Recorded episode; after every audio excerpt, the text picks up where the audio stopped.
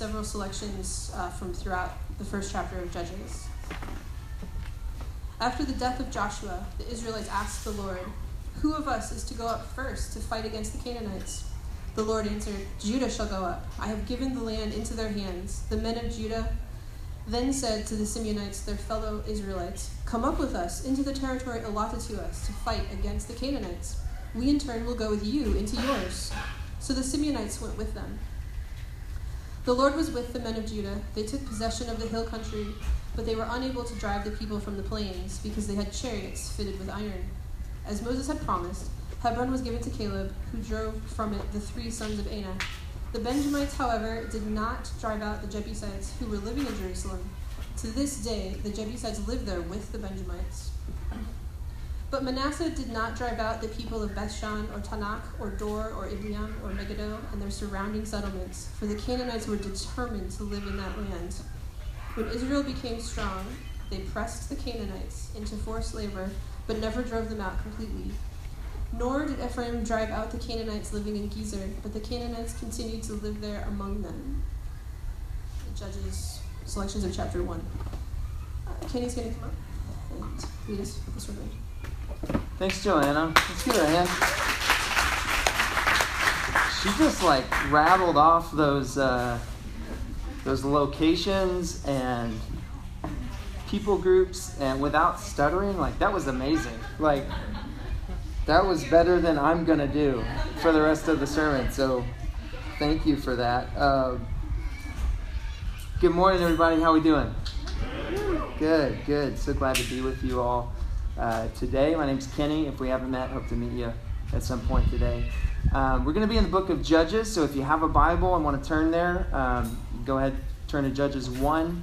Um, if you need a Bible, there's one here, and it'll also be on the screen.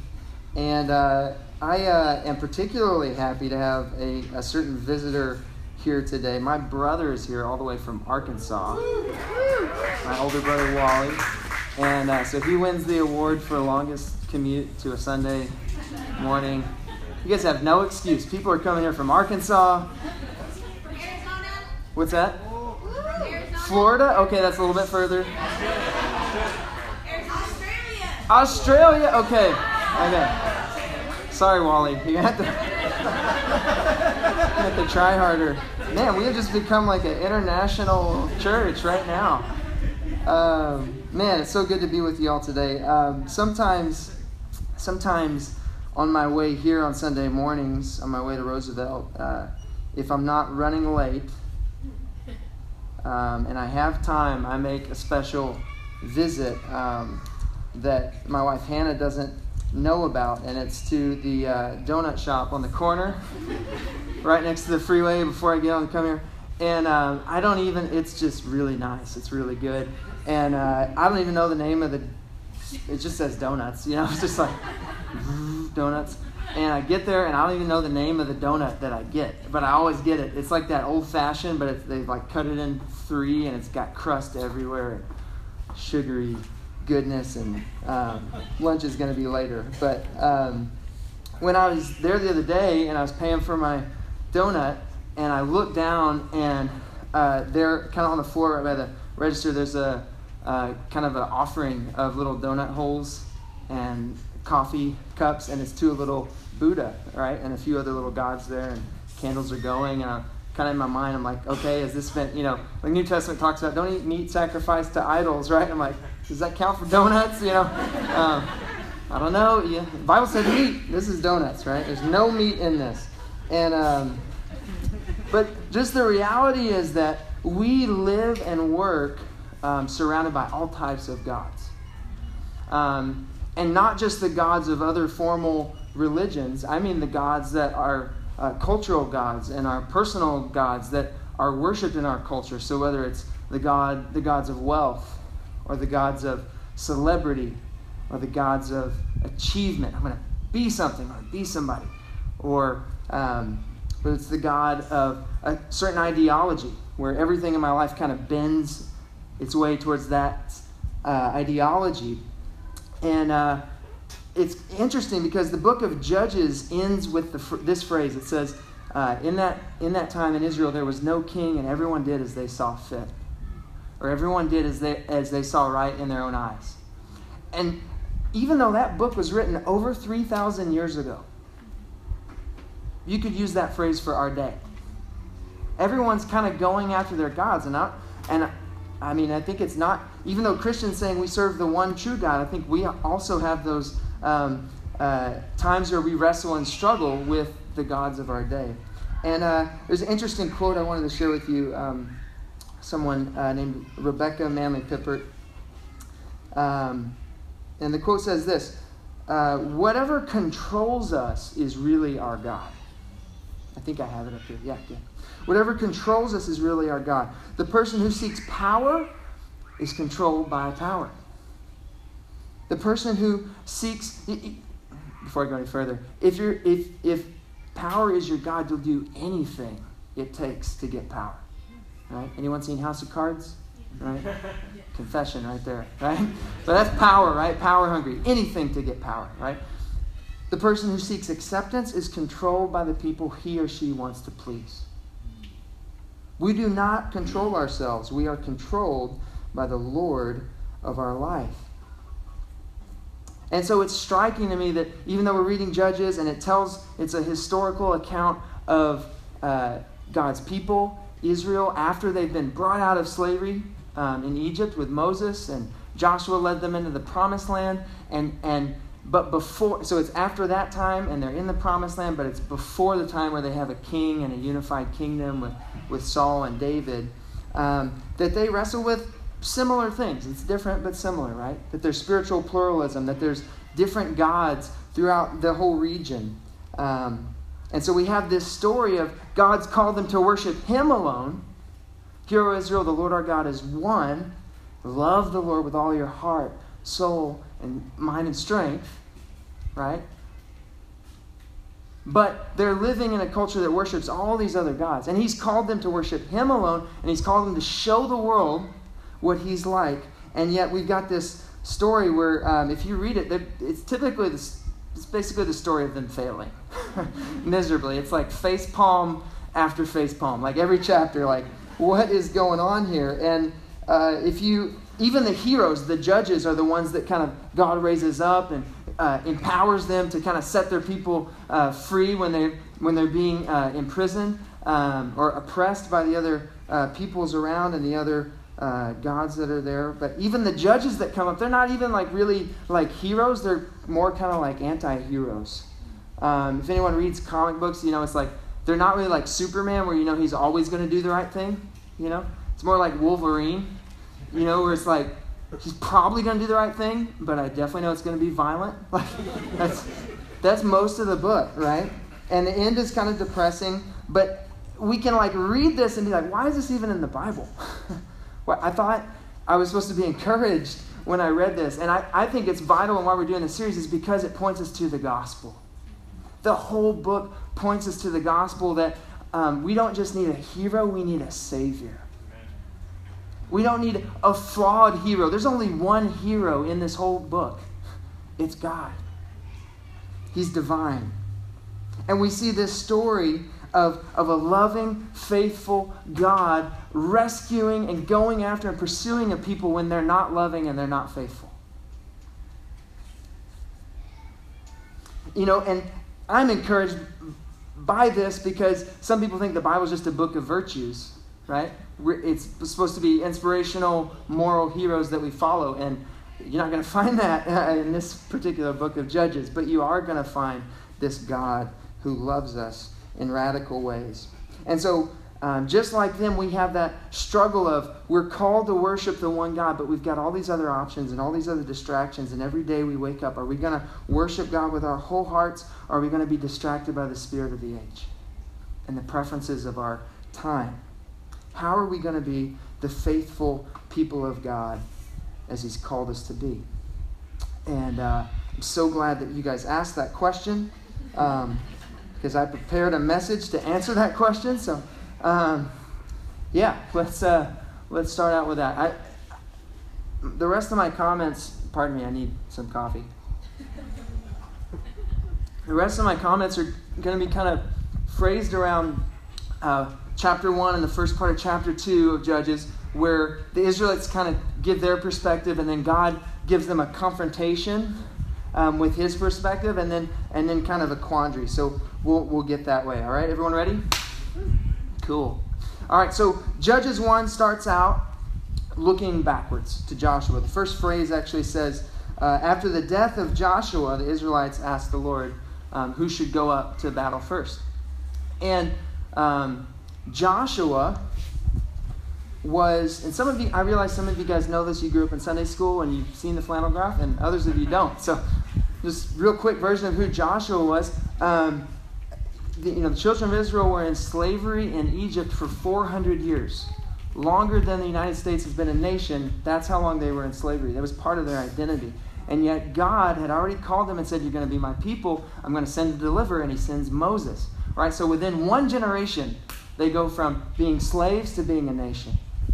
But they don't have a place yet. They're in the wilderness, and God had already promised them hundreds of years earlier, I'm going to give this land to your descendants. And then he leads them into the promised land. And Moses didn't even make it because he wasn't faithful. But you know who was? Joshua.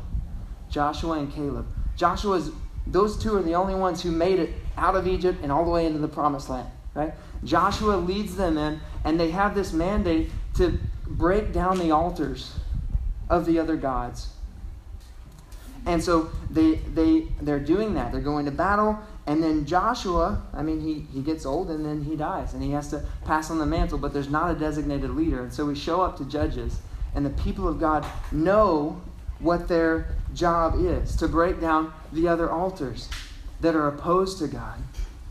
And to, and to live faithfully for Him and to be a, a nation that honors God and shows the whole world what God is like.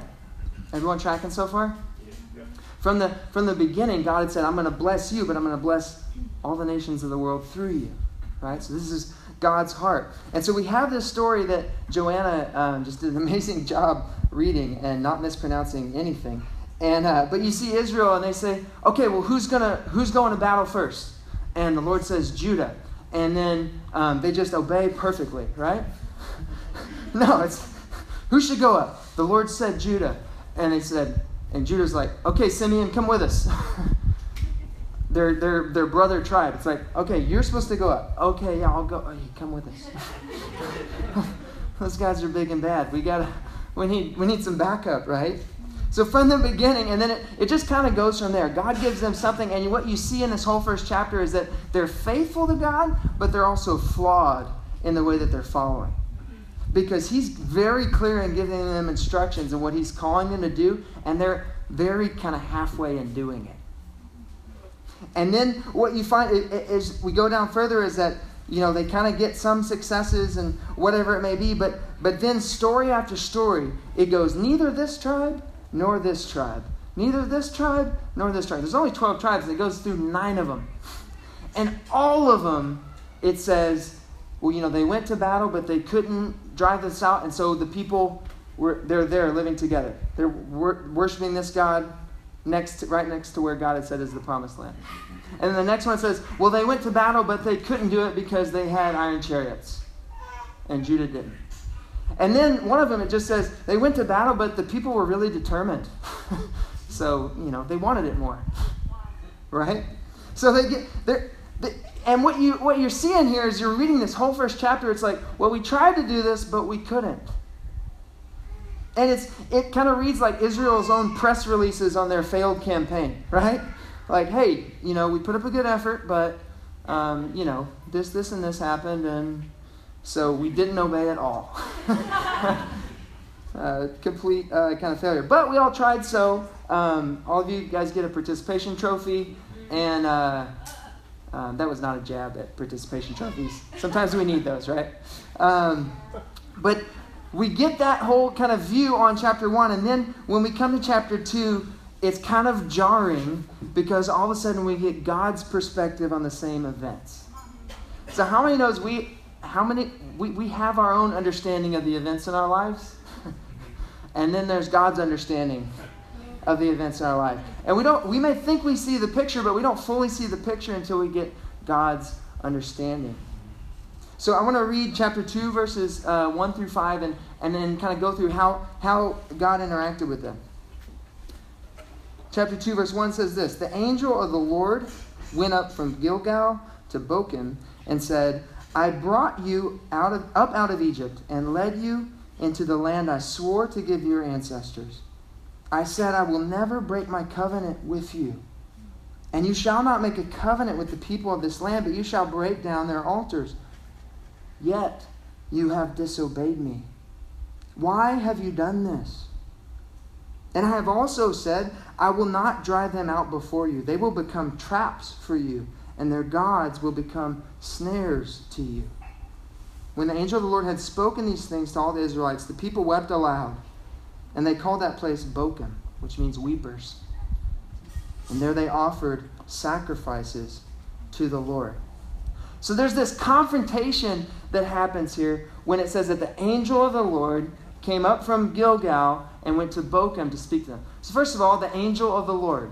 And again, some of you guys know this, some of you don't. But the angel of the Lord in the Old Testament is kind of mysterious, but it's the short way of saying it is God's way of interacting with his people as directly as possible. And so when you see the angel of the Lord speaking in the Old Testament, that's that's the angel is speaking for God.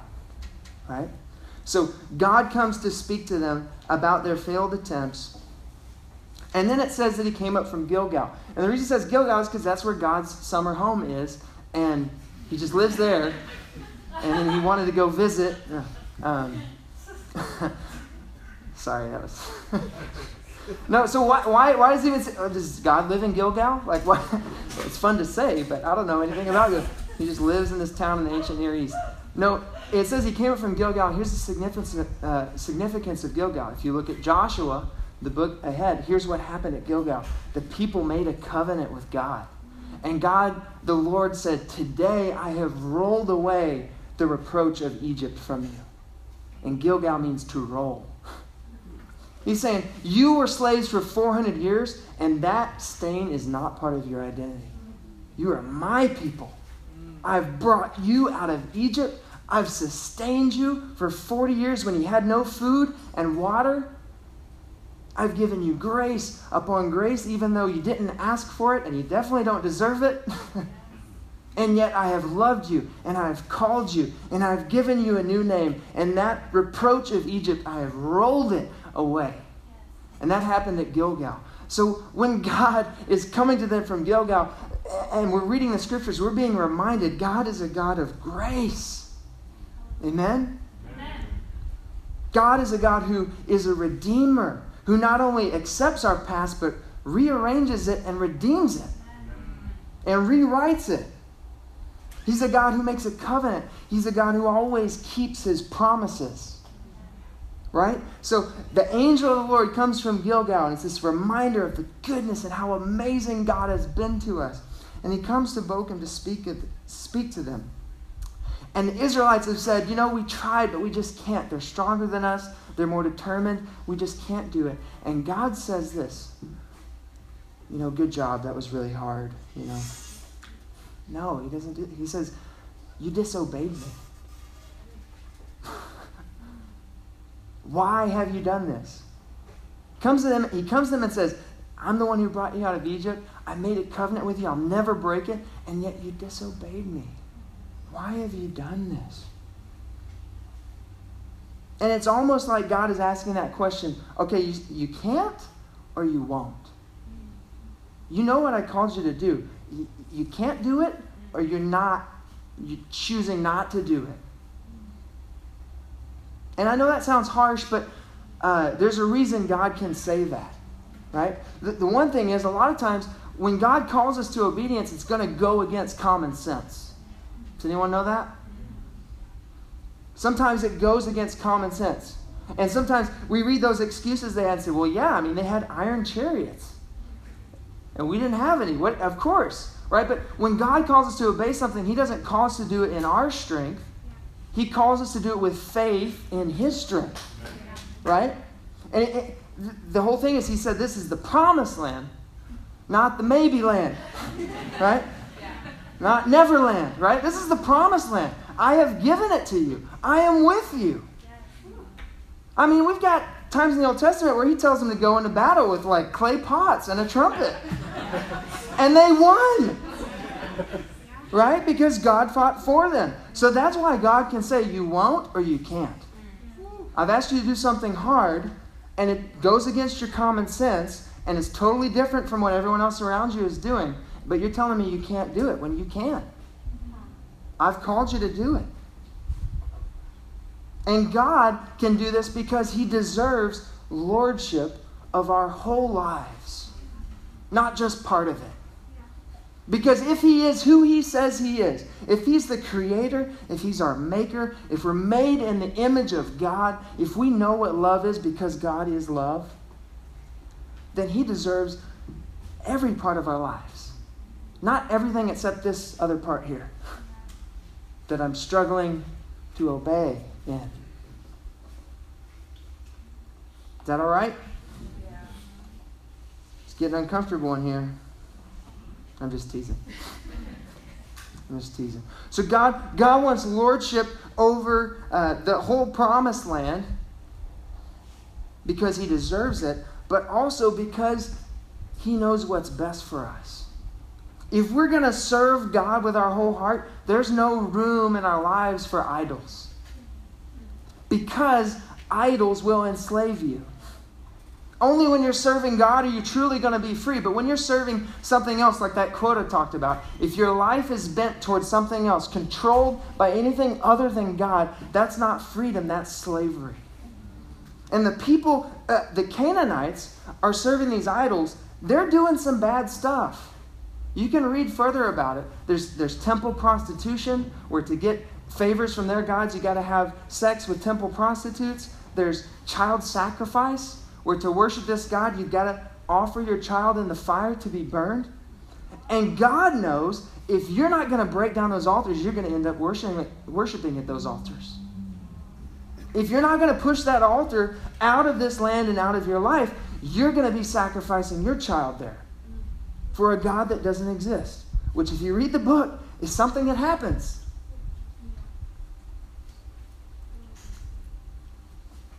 So it's not just that God wants to be Lord of our lives, it's that He deserves to be Lord of our lives and that we're actually free when He's Lord of all our lives. And so when He calls them and when they disobey because either they lack faith or the obstacles are too big or whatever it is, He can actually say, You're saying you can't, but you won't. Why have you disobeyed me? Why have you done this? I just saved you from 400 years of slavery in Egypt and made you a people. So here's the, here's the powerful question, I think, for me and, and, and for you. It's a reflective question to think on. But where in your life has God commanded you something? Commanded you to do something and it seems difficult? Or it just seems really tough to do? Or it kind of goes against your own common sense or the way you understand it or the people around you, the way they're doing that? Where has God done that? And where is God saying to you, you know, you, you cannot? Or you will not. You cannot or you will not. And that could be a lot, it could be a lot, it could be a million different things, right? Maybe right now as I'm talking, the Holy Spirit has already put something on your mind that's in your life, and you know God's calling you to do it, but you've been making excuses, right? And I'm going to let the Spirit, I'm not let, God's going to speak to you, right? But if I, if I could, I want to share a few examples of just things that we know that Jesus commanded us that are in the Bible that I know a lot of times we struggle with because they're hard, right? Jesus said to love your enemies. Jesus said to love your enemies and pray for those who persecute you. And in the culture and the climate that we're in today, where people are drawing lines, where they're identifying enemies, and where they are clashing in words and sometimes physically in battle. Right? Are we loving our enemies? Are we finding ways to pray for those who persecute you? Maybe in our heart, well, no, if I pray for them, that means they won. if I love them, that means they won and they get to feel like they're right. Jesus says, love your enemies. Pray for those who persecute you. Is it I cannot or I will not? Jesus says to forgive those who have wronged us. You know, the, Matthew 18, the parable of the unmerciful servant who gets forgiven of this incredible debt he can never pay back. And then he goes out and he strangles the guy who owes him basically 10 bucks. Right? That's not how we handle grace. That's not how we handle grace. Jesus says eh, we need to forgive those who have wronged us. And as much grace as we've received, maybe there's someone here today who you're not talking to someone across the room. Are we forgiving those who have wronged us? Even though it's hard, even though we have legitimate reasons. Are we obeying God and letting Him set us free instead of letting ourselves be enslaved?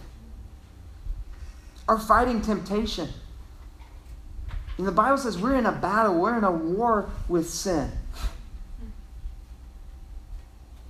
And sometimes we don't act like we're in a war. Sometimes it can be like, well, I'm tempted, so I just have to do that. Anyone? Right? Sometimes we're not fighting the good fight. We're just like, I don't know. I, I don't know if it's gossip or rumors or something to do with money or if it's lust or sexual temptation or whatever it may be. There's something in us that can say, well, I'm already um, defeated from the beginning. But 1 Corinthians 10 13, I have it up there, but not in my notes. Marco, can you pull it up? No temptation has overtaken you except what is common to mankind. And God is faithful. He will not let you be tempted beyond what you can bear. But when you are tempted, He'll also provide a way out so that you can endure it. Amen? So even though when we're tempted, a lot of times it can seem like, I can't beat this. And, and I have to be careful here because I know that sin has addictive qualities and we wrestle with addictions. But I, I also know that God says there's a way out. And we don't just have to kind of lay over and let sin have its way in our hearts. We can fight it. We can pray. We can confess to a brother or sister. We can ask for help. Are we fighting temptation or are we just saying, I can't? Right? all of us, here's the thing all of us have failed God in some way like that. Okay? not, not preaching at you. I'll be the first to admit. There's, there's ways where God speaks to us, to me, and, and, and it's clear, but it's like, ah, oh, I can't do that. So if all of us had done that, what do we, what do, we do? You know? Because God confronts the people of Israel, and it's like, well, what are we, where do we go from here? Right? And, and that's why I want to talk about this quandary that we see in the scriptures. And uh, quandary, maybe I'm just an old soul. I feel like that's like a old word. Who uses quandary? Hmm, that's a quandary. Um, but uh, quandary is, uh, I have the definition, all right?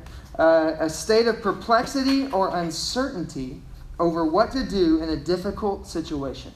Right? It's like what to do, right? It's a practical dilemma.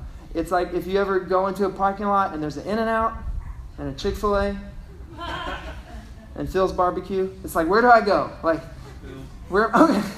no quandary for, for Mike.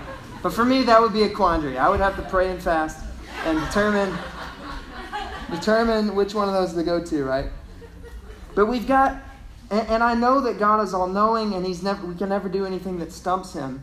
But I, I want you to see the tension that the scripture shows us that we can uh, relate a little bit with what God says. Because um, basically, basically, if you look at verse 1 and then you look at verse 3, God is saying, I said this, but I also said this. And in the middle of that, he says, Why have you done this? Right? So, what does he say in verse 1? He says, I brought you up out of Egypt and led you into the land that I swore, I promised to give to your ancestors. I said, I will never break my covenant with you. Right? I'm going to be faithful to you no matter what. You are my people. I am faithful to you. Right? But then in verse 3, he says, I have also said, I will not drive them out before you. They will become traps for you, and their gods will become snares for you. Which a snare is, I'm a drummer, so I think of snare drum, but it's like a trap, right? A hunting trap. That the gods that you're refusing to drive out of this area will become a trap for you. And God is saying, Why have you done this? And there's this dilemma of what is God going to do? because I said I'm going to be faithful to you always, and I commanded you to obey me. But on the other hand, I said I'm not going to bless you if you don't obey me. So you, we're kind of reading this and we're like, so is God going to be faithful to his covenant, or is God going to be faithful to his covenant? right? What, what does it mean for him? Another way of saying it is think of God's promises, right? God's made them promises. Are God's promises unconditional? Right? Like, um, I'm, you're going to get the promises no matter what, no matter how you act? Or are they conditional? Well, as long as you obey and do what I said in the covenant, then you get the blessings and the promises of the covenant. Are we tracking? Another way of saying it is God a God of love, all love, or is God a God who's just and a perfect judge? And there's a tension here in the narrative. And it's a tension that, that is meant, this is the introduction of the book. It's meant to pull you through the book. And constantly as you're reading, you're like, what will God do? Like, is God going to forgive them and love them and like bless them even though they disobey? Or is he going to like do what he said and cut them off? Right? Because they disobeyed and they're clearly not obeying. And I want to ask you, how do you solve it in your life? When you look at the areas of, hey, God's called me to do this, but I'm not doing it. I'm not obeying. How do you solve it? Because there's ways that we read this. When we read the Old Testament, it typically kind of comes down to those, those two ways. And uh, one is a, is a more uh, liberal way of reading the Scripture, another is a more conservative way of reading the Scripture. And I'm not saying liberal and conservative, just politics. Uh, I'm not trying to uh, go at that, but maybe it applies to that too. But I'm saying there's a way of reading it where, yeah, sure, God will always bless us as long as we're sorry. Right? Doesn't matter what we've done. Doesn't matter even though we're totally going against His will. As long as we're sorry, God's going to bless us. And there's another way of reading it where, like, God is only going to bless us if we do what He asked us to do. Because that's the blessings of the covenant, right? He's got a side to keep up, and we've got a side to keep up. And He's not going to bless us unless we obey. And I'm asking, how do you solve that? How do you typically respond to that in your own life? Because how you um, how you answer that tension in your own life will kind of determine whether your your approach is more complacent towards sin. It's like, oh, we're just all going to sin anyway, so, but God's all loving, so it's just all gravy, right? Or you'll be on the other side and just burdened down by guilt and fear and not even really experiencing the freedom and the love that, that God says that He is and that we should have. Is that making sense today? And so that tension of, okay, what is God going to do? Because both of those are true, but neither one of them is fully true. God is loving, but God's also just. And if He's not just, then we don't have any justice in the universe. And if He's not loving, then we don't have love in the universe. It's all based in Him. So, how does it come together if they're not both fully true? And we don't really see that until we see it in Jesus in the gospel. The book of Judges doesn't even finish the tension. But when we look ahead, as we've seen the rest of the story, and we see Jesus on the cross, that's where we see God's perfect love meeting God's perfect justice for us. You see, Jesus didn't just die because of Roman oppression. He didn't just die because his political views were offensive. He died. 2 Corinthians 5:21 says this, God made him who knew no sin to be sin for us, that we might become the righteousness of God. That when he went to the cross, that the only one who never broke the covenant was punished as the covenant breaker.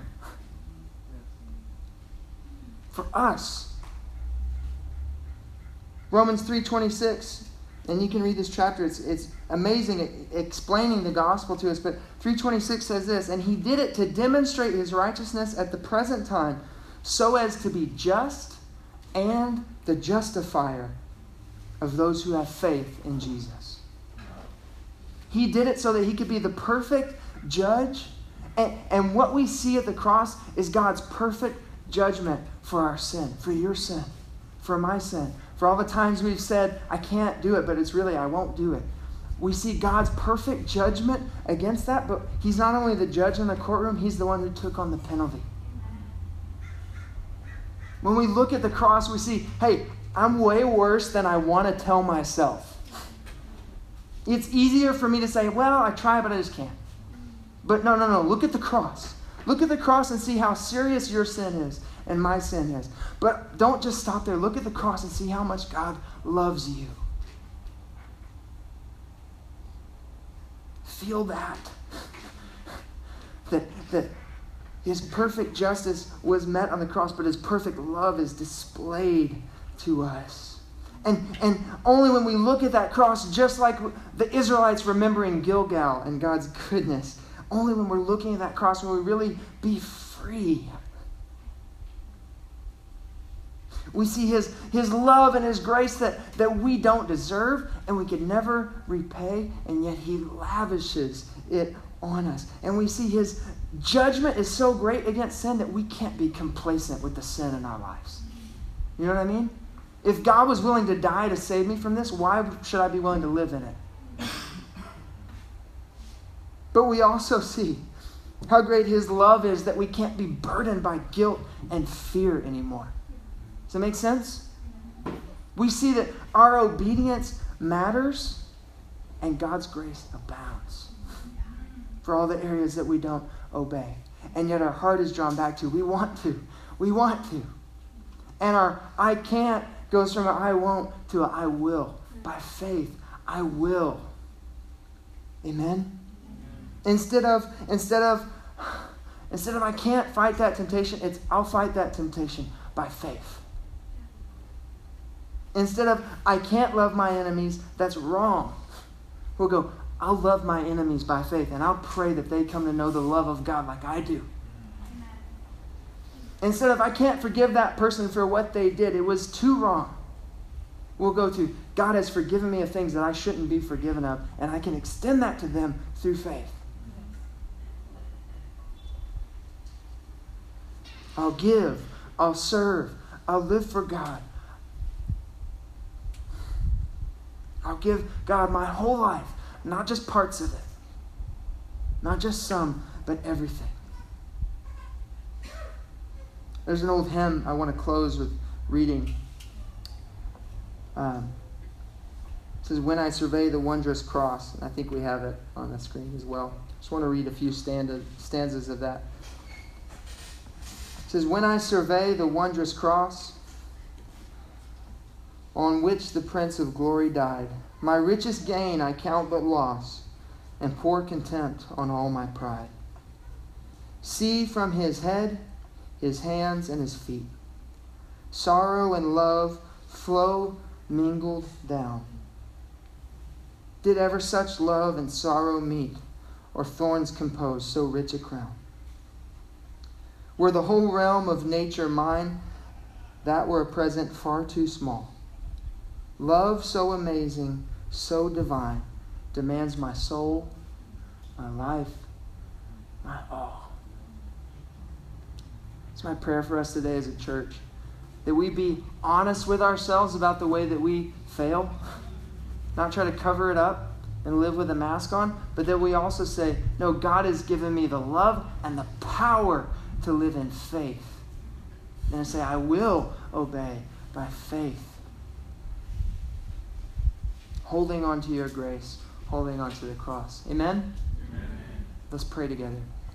Father, I thank you so much for a beautiful time of gathering with your people. I thank you for uh, your scripture, for your word, Lord, that, that we can take something that was written over 3,000 years ago and that you speak uh, through it to us still today. In a different language, in a different nation, in a different era. Lord, you speak to us today, and I thank you for your word, that it's living and active. And Holy Spirit, I pray that you would apply it right now, Lord. I pray for uh, each one that's here under the sound of my voice, Lord, that, that as they've heard these words, that there would be conviction, Lord, that you would highlight the areas of, of disobedience. Um, but Lord, that it wouldn't just be conviction and it wouldn't lead to, to fear and guilt and burdens, but that it would lead to I can, I can stand up with faith because God has loved me so much. And I can say yes to his will, even though sometimes it goes against common sense, because I know his heart is for me and he does not want me to be a slave to other gods. He's come to give me life more abundant, life to the full.